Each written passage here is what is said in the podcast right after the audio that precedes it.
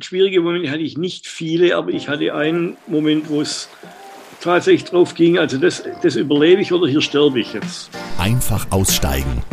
Der Auswanderer-Podcast. Hallo und herzlich willkommen zurück zu einer brandneuen Folge mit einem spannenden Mann heute, der bereits in den 80ern, damals als Auswanderer noch außergewöhnlich war, seine deutsche Heimat verlassen hat. Ich bin Nikolas Kräuter und das ist mein Podcast, der heißt Einfach aussteigen und ich spreche hier mit Menschen, die ihr altes Leben hinter sich gelassen haben und im Ausland sich etwas Neues aufgebaut haben. Du kannst diesen Podcast auf allen bekannten Podcast-Plattformen hören und findest ihn natürlich auch bei YouTube. Also ich freue mich, wenn du mir einen Kommentar oder eine Bewertung hinterlässt, denn äh, dann finden noch mehr Menschen diesen Podcast. Oder schau auch einfach mal vorbei auf der Auswandererpodcast.de.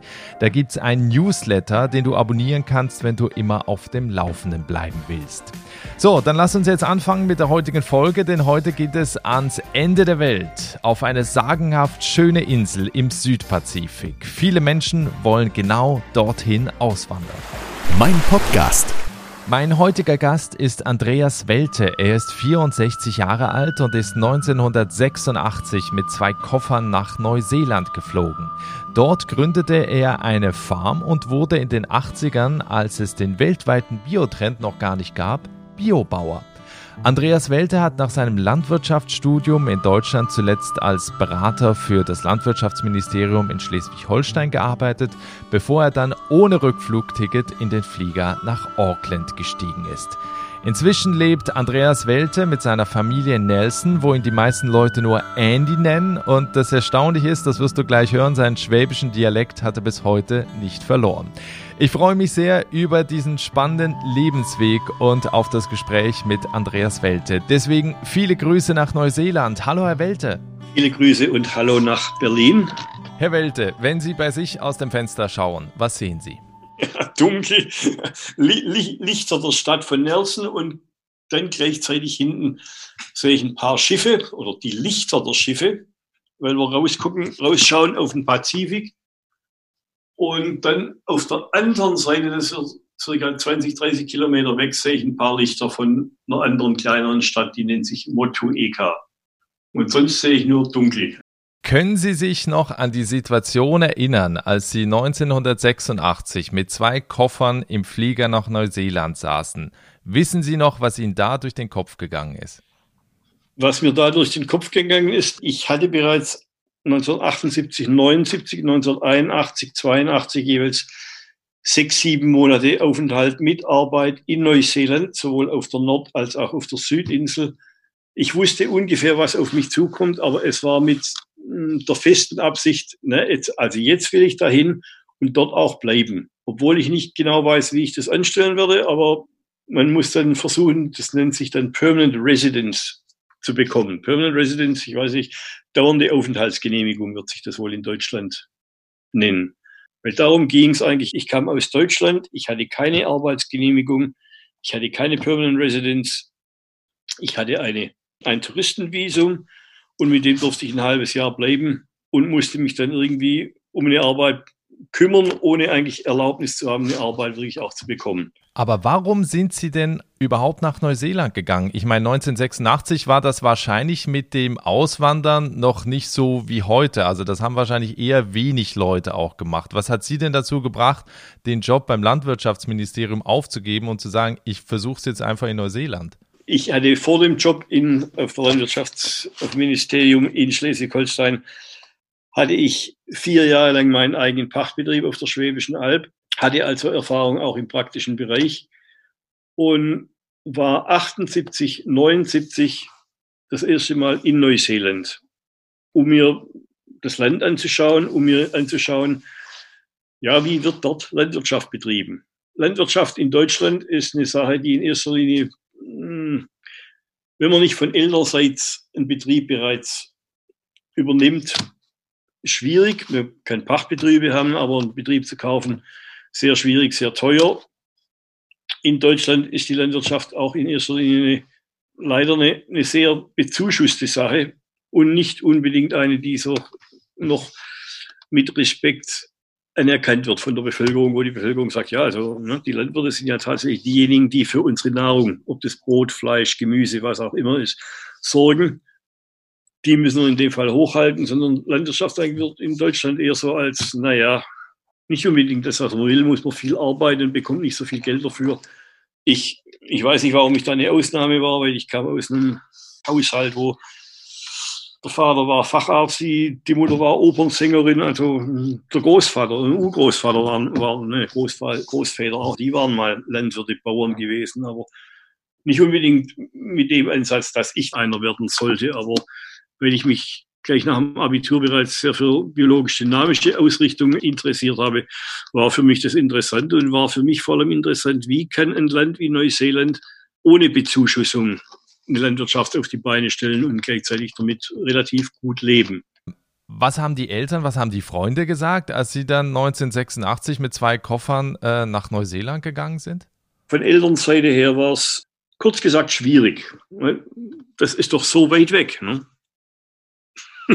da, da, können, da, da, können wir nicht mal kurz rüber chatten oder, ne, oder, oder mit dem Auto oder mit dem Schiff geht, geht alles nicht. Also willst du tatsächlich, ja, wir wissen, du warst jetzt dort und hast dir das zweimal angeschaut, aber willst du da, da tatsächlich jetzt hin und dort leben?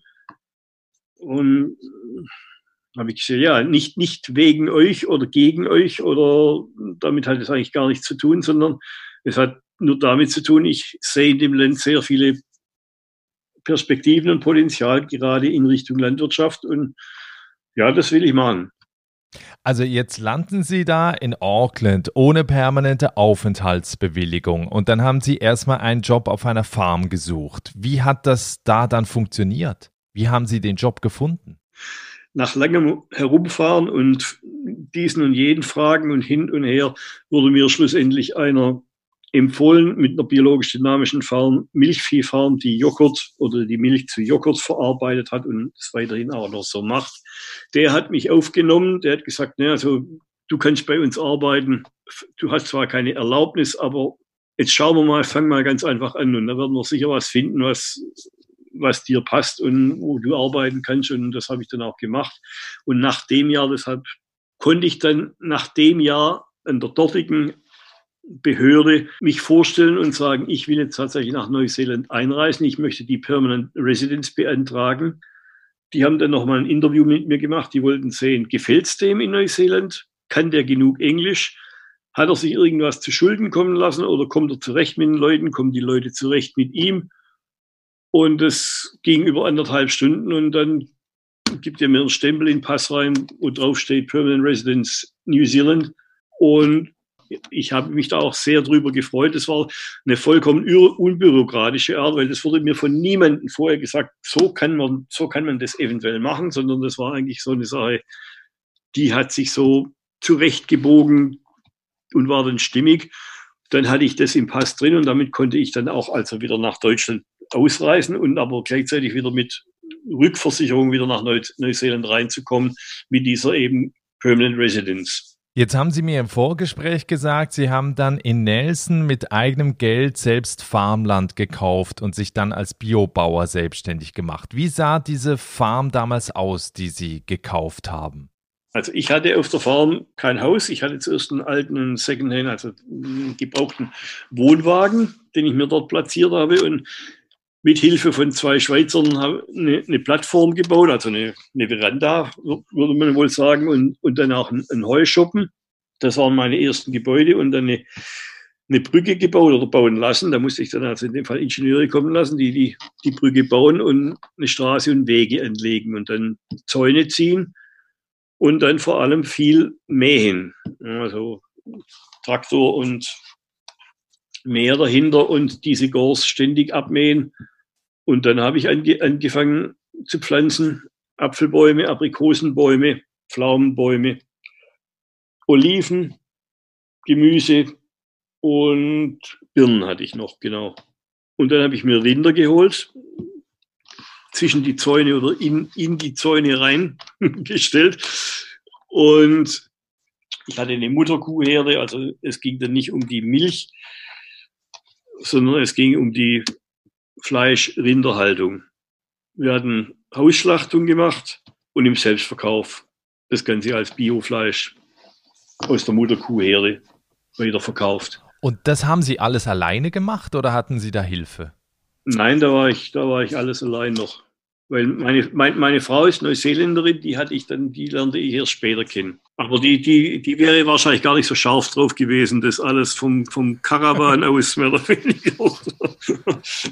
Das war also doch sehr, hm, das ist nicht unbedingt so, wie, wie man es gerne hätte, sondern das, das waren also das, das waren ein paar harte Jahre, wo, wo auch in Bequemlichkeit quasi nichts vorhanden war, sondern wo es viel Schweiß und wenig Tränen, wenig Blut, aber viel Arbeit reingesteckt wurde und viel Energie und das aufgebaut, das Ganze, mehr oder weniger von, von Grund auf.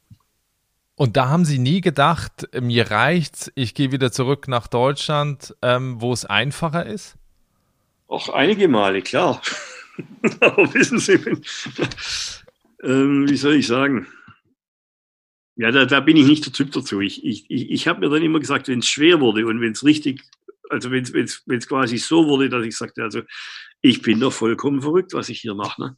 Ich, hätte, ich könnte mir doch auch leichter, ich könnte mir dann bereits meine Mutter dann auch, die noch lebte, ne? die, die flog dann rüber nach Neuseeland und sagt, ja, aber warum, warum suchst du denn sowas aus?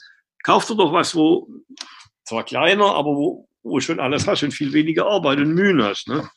Dann sage ich, ja, aber wenn ich als Biobetrieb, dann habe ich dann drei Nachbarn, die alle spritzen, habe ich mit denen ständig Ärger. Und ich will das jetzt so machen. Ich weiß nicht, ich weiß, was ich da genau dazu sagen soll. Wahrscheinlich ein bisschen, bin ich eine Mischung aus ein bisschen ungeschickt und auch ein bisschen eigensinnig so. Okay. Und wie lange hat das dann gedauert, bis Sie auch davon leben konnten? Fünf, fünf sechs Jahre, ja, nee, also fünf, sechs Jahre, bevor ich tatsächlich dann auch wieder so viel Geld erworben habe. Weil zuerst habe ich nur mal reingesteckt. Nicht nur Arbeit, sondern auch Geld. Bevor ich dann so viel Geld hatte, dass sich die ganze Sache auch wirklich gelohnt hat. Gleichzeitig habe ich mit aufgebaut, da hatte ich bereits Erfahrung drin, im Beratungsdienst oder im Beratungsservice für andere Biobauern. Das waren so meine ersten Einkünfte dann. Und gleichzeitig habe ich auch noch aufgezogen mit das, und das mache ich weiterhin noch, dass ich aus Deutschland Mittel nach Neuseeland reinhole und hier weiterverkaufe. Weil Deutschland ist ganz einfach in dem Sinn zusammen mit der Schweiz führend, ich würde sagen mal weltweit führend, was in dem Fall ein Betriebsmittel für den Biobereich dort bereits seit Jahren zugelassen und dort seit Jahren auch mit Erfolg eingesetzt wird. Und ganz speziell, da geht es also in dem Fall um ein, ein Mittel, das ein flüssiges Neem-Extraktmittel ist. Neem ist eine Pflanze, die kommt eigentlich aus, aus Indien, wird aber in Deutschland weiterverarbeitet und formuliert. Und das ist eins meiner Dinge, dass ich das halt hier in Neuseeland auch vertreibe und mh, mm, in die Vermarktung mit reingebracht habe. Und das waren damals schon die ersten Dinge, die dann auch ein bisschen Geld brachten und das ich dann gleich wieder reingesteckt habe in Betrieb und so ist das Ganze dann auch gewachsen. Und wie würden Sie das jetzt sagen im Vergleich? Sie haben das auch eingangs erwähnt, dass es natürlich für Bauern auch in Deutschland sehr schwierig ist. Viele werden da äh, subventioniert. Ähm, nach fünf, sechs Jahren haben Sie dann gesagt, äh, lief es dann gut? Wie, wie hat sich das dann weiterentwickelt? Wird man da auch in Anführungsstrichen reich als Biobauer oder wie, wie war dann die Entwicklung in den nächsten Jahren? Nee, also da muss ich allen hören gleich, wie sagt man, vor, vor Bug schießen. Also ich ich habe ich hab genug Geld, reich. Ich empfinde mich wahrscheinlich seelisch reich. Ich habe eine sehr nette Familie, ich habe eine sehr nette Frau, eine Neuseeländerin. Ja, also mir, mir geht's gut. Ich fahre ein BMW und ich darf ja eigentlich sagen, als Stuttgarter müsste ich eigentlich einen Mercedes fahren. E egal, mache ich immer so als Witz, habe ich dann, ich habe hinten drauf habe ich einen, einen Kleber mit, mit dem Stuttgarter Pferdchen. Einige meiner Freunde, die auch aus Deutschland kommen, die sagen, ja, was, was du kannst dich wohl nicht entscheiden. egal, reich, ne, also mir, mir geht es gut, aber zum Reichwerden ist Neuseeland, glaube ich, nicht das richtige Land. Was hier ganz sicher möglich ist und was hier tatsächlich auch deutlich gewinnbringend ist für für das eigene, für die eigene Seele und auch wohl für einen eigenen Geldbeutel ist, wenn man sich mit guten Kenntnissen einsetzt für das, was wir in Deutschland als entweder als spezielles Handwerk oder als anderen Beruf gelernt hat und den hier auch ausübt. Na, sie haben, haben einen guten Freund, der hat einen Malerbetrieb aufgebaut, einen Hamburger. Der beschäftigt mittlerweile acht Leute, auch zwei Schweizer mit drunter. Man sagt, wenn, mit den richtigen Leuten, mit der richtigen Arbeit kommt man hier gut zurecht. Muss natürlich Steuern zahlen, wie überall auch. Und ansonsten sind die Lebenshaltungskosten das jetzt auch an alle möchte gern Einwanderer oder Zuwanderer gesagt sehr hoch. Auch in Bereichen wie zum Beispiel, man würde ja denken, naja, Lebensmittel, Milch und Käse und alles soll, sollte doch wirklich billig sein in einem Land wie Neuseeland. Nein, hier wird alles vom Weltmarktpreis bestimmt, den dann natürlich dann auch die Einheimischen zahlen müssen, wenn sie in den Supermarkt gehen. Mieten sind auch ziemlich hoch. Häuser selber kaufen, Land kaufen, da noch sehr viel günstiger als in Deutschland, aber nicht mit demselben hm, Qualitätsmaßstab. Ähm, eine Frage noch. Die menschliche Komponente da in Neuseeland. Da kommt also ein schwäbischer Biobauer nach Neuseeland, kauft sich da Farmland, baut sich ein Farmhaus da, hält Rinder, ähm, verkauft dann Biogemüse. Wie reagiert dann der Neuseeländer auf so jemanden wie Sie? Sehr gut eigentlich. Also die, die von, von Anfang an war die, die Unterstützung vollkommen da, auch arbeitstechnisch oder Maschinen ausleihen oder hilfreich zur Seite stehen. stehen wie mache ich das jetzt in, unter diesen, und diesen Umständen? Weil man hier noch bei fast allen Leuten auf Pioniergeist trifft, der noch nicht zu sehr verschüttet ist. Ne? Die, die sind alle vor zwei, drei Generationen, mussten die alles mehr oder weniger alles noch von auf eigenen Beinen aufstellen und mit, mit sehr viel weniger Mitteln, als wir sie heute haben. Ja, da war alles Pferd, Ochsen gezogen, wenig Maschinen, wenig Traktoren, viel Handarbeit, sehr mühsam. Und vor allem mussten Lösungen immer vor Ort gefunden werden. Nicht einfach jetzt, äh, dann, dann fahren wir doch mal kurz mit dem Auto, was weiß ich, 150 oder 80 Kilometer dort und dorthin und kaufen uns das. Sondern nein, man muss beweglich sein und sich darauf einstellen und mit der Situation klarkommen, wie sie ist. Und dementsprechend haben sich die Leute dann auch, das, das hat denen gut gefallen, dass, ob ich jetzt aus Deutschland komme, ich glaube, das hat gar keine so große Rolle gespielt. Dass ich hierher kam und da was aufbauen wollte und unter Schwierigkeiten das dann auch durchgezogen habe, das, das hat denen, glaube ich, ganz gut gefallen.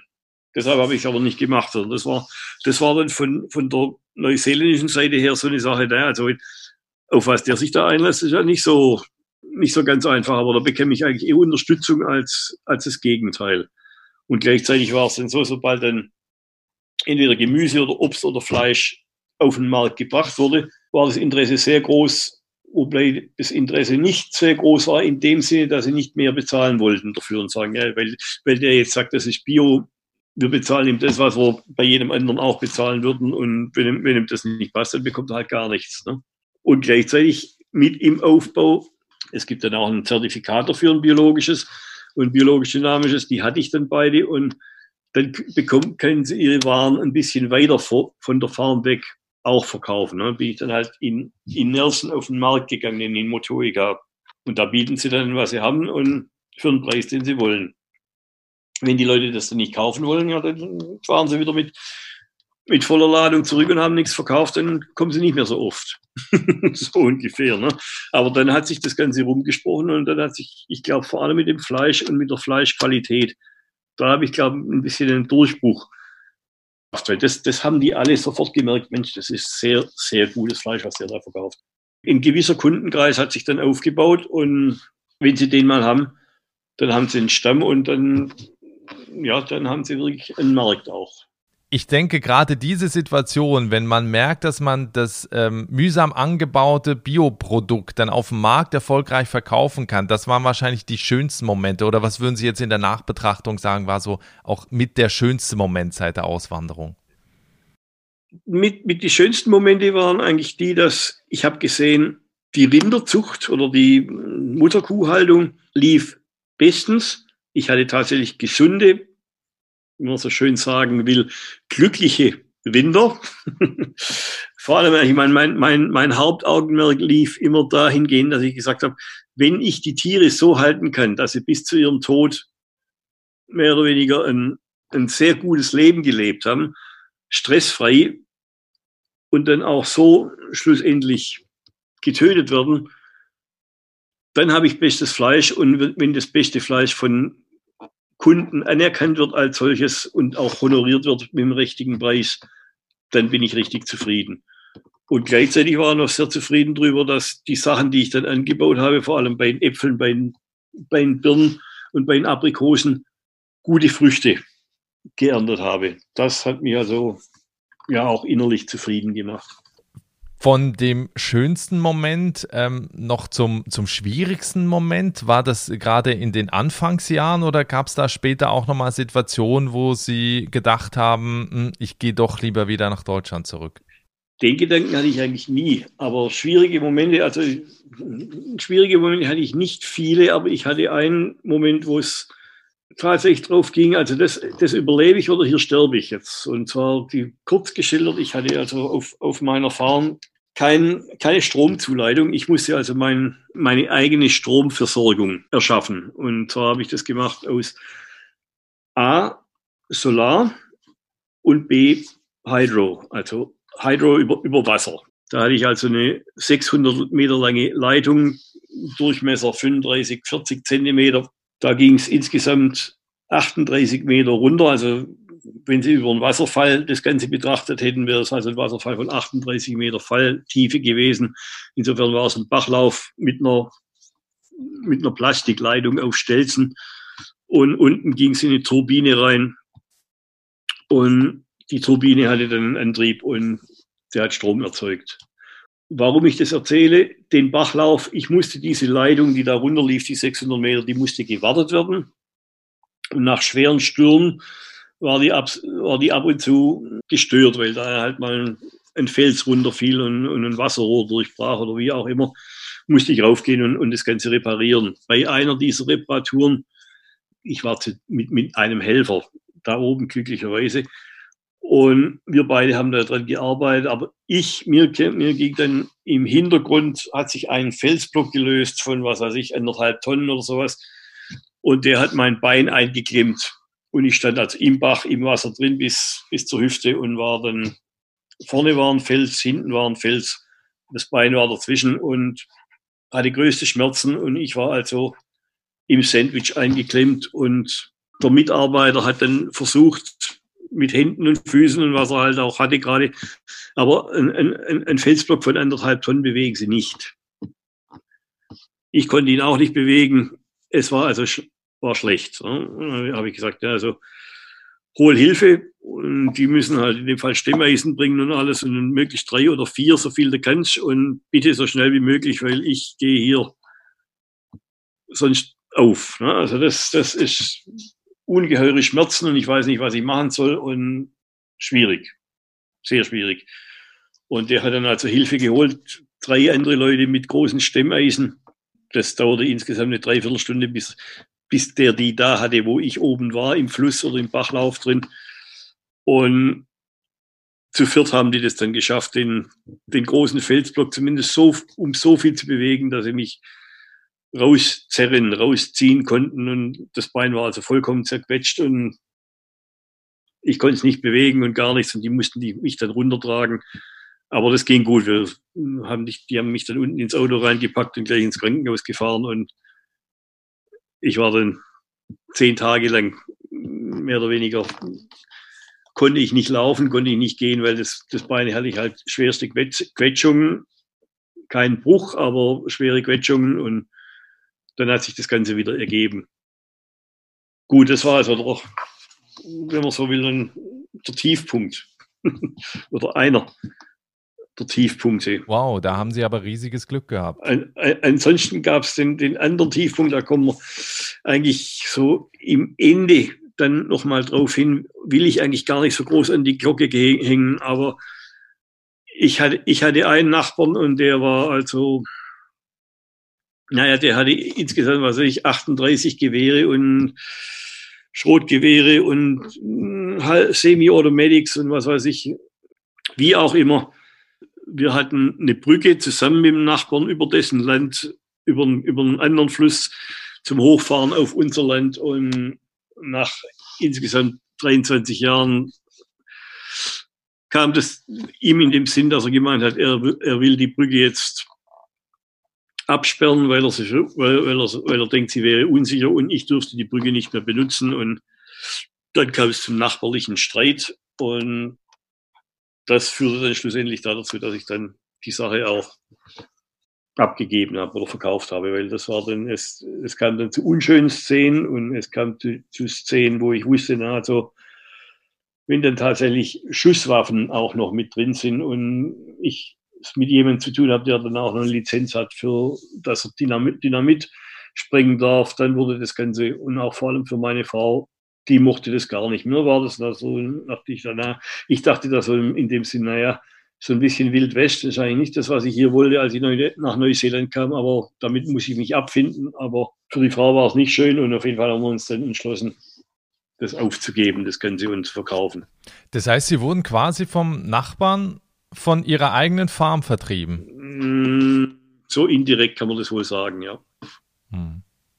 Das heißt, die Farm gehört jetzt heute jemand anderem, genau. der da aber trotzdem auch dasselbe macht, was Sie vorher gemacht haben. Nein, der macht, der macht jetzt einen Pferdebetrieb und die ganzen Obstbäume, die, die alle angebaut waren, der hat, der hat einen Großteil davon abgesägt um mehr Weidefläche zu haben für seine Pferde. Aber das heißt, wenn der Nachbar nicht gewesen wäre, würden Sie heute noch auf dieser Farm leben und wären heute noch Farmer? Wahrscheinlich, ja. Das heißt, wie sieht Ihr Alltag jetzt heute aus? Wo leben Sie und was machen Sie?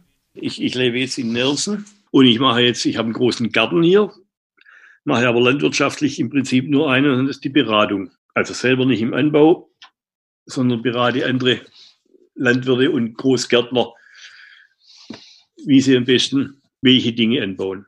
Also ich mache das wieder, was ich eigentlich, bevor ich selber die Landwirtschaft selber hatte, bereits gelernt und gemacht habe. Und auf das habe ich mir jetzt mehr oder weniger hm, rückbesonnen, vielleicht der falsche Ausdruck, aber das habe ich gesagt, na gut, dann wenn ich die Landwirtschaft selber nicht mehr mache, weil ich mir jetzt nochmal einen anderen Betrieb kaufe und nochmal aufbauen von ganz unten, das mache ich nicht, dann mache ich lieber die Beratung. Und ich mache die Beratung mit Hauptfachbereich eigentlich für Weinbauberatung, für Bio-Weinbauberatung. Das heißt aber, Sie sind jetzt trotzdem glücklich mit dem, was Sie heute machen oder bedauern Sie das äh, sehr, dass Sie diese Farm nicht mehr haben? Es war anfangs war es schwierig, weil das war nicht das, was ich eigentlich wollte oder nicht wollte, nicht mehr wollte.